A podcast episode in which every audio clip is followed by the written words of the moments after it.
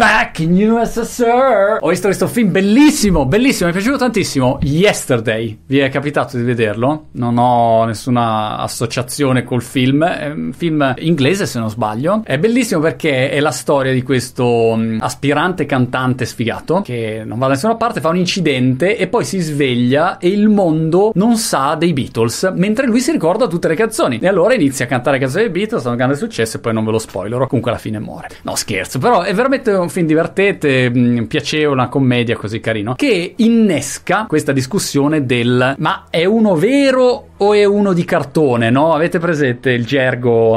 A po' si dice, oh ma è un giocatore vero o è uno di cartone? Cartone è come dire uno farlocco e ce n'è pieno di farlocchi, di signori della fuffa là fuori, è pieno, è pieno, è pienissimo. E allora il ragionamento è, ma eh, questo mantra del fake it until you make it ha senso o non ha senso? Non ha senso ovviamente, è una clamorosa boiata, ma ha un fondamento interessante che è questo. L'idea di partenza è guarda, provaci anche se non sei capace a fare una roba. Richard Branson che lancia la compagnia aerea non sapeva niente, i fondatori di Airbnb che lanciano Airbnb e non sapeva niente di quel settore. Questo succede tutti i giorni. Ma L'importante è che mentre ti lanci no, con la tua startup da grattacielo cerchi di costruire l'aereo in volo, diventare bravo, competente, imparare il più possibile. Questa seconda parte spesso viene dimenticata, cioè ci si ferma al buttati su una roba che non sai fare, fai finta di saperla fino a che la gente non pensa che tu sia reale. E quindi stai prendendo per il culo la gente, che è quello che fanno molti, ad esempio influencer su Instagram, vanno a comprare magari follower o creare un seguito fittizio, questo crea una prova sociale, la gente arriva e dice minchia, ha 3 milioni di follower e a quel punto si crea un seguito vero. Ma tutto questo si basa su un grande inganno e ha delle basi molto instabili, no? Ti basi sulla sabbia e pluff, cadi giù perché uno di cartone lo sgami oggi come oggi in questo mondo qua. Ma voglio dire, come se io da domani mi mettessi a fare dei video dove mi spaccio per il guru della barba.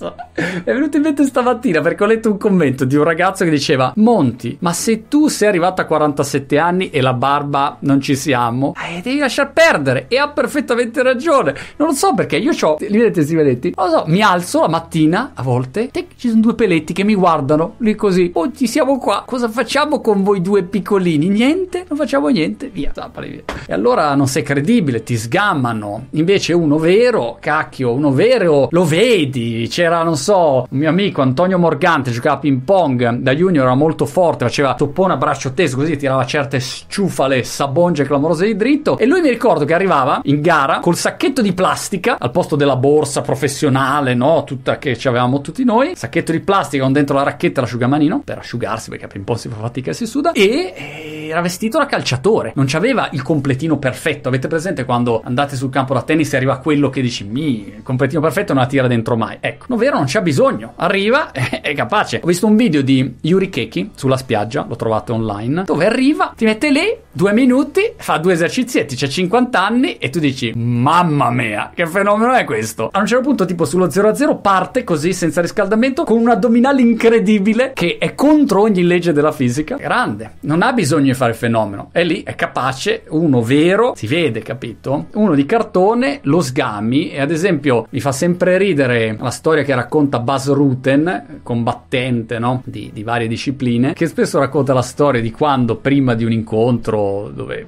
tirava tipo per il mondiale, arriva in un bar e ci sono un po' di tizi, tra cui uno che inizia a fare il fenomeno con le sue super mosse, no? incredibili, le sue combinazioni sterminatrici, così, senza sapere che lui era Buzz Ruten e quindi stava dimostrando davanti col pugno in faccia a Ruten che era un killer assassino, ok? E lui lo lascia parlare parlare, lo guarda e dice: Nah, tutte strozzate. Non è vero. Perché uno vero ti sgama. Puoi far finta e sembrare vero, ma sono due cose molto diverse. Prossima volta siamo lì davanti a qualche esperto, qualcuno. Chiediamoci, fermiamoci un secondo e proviamo a pensare: ma è uno vero o è uno di cartone?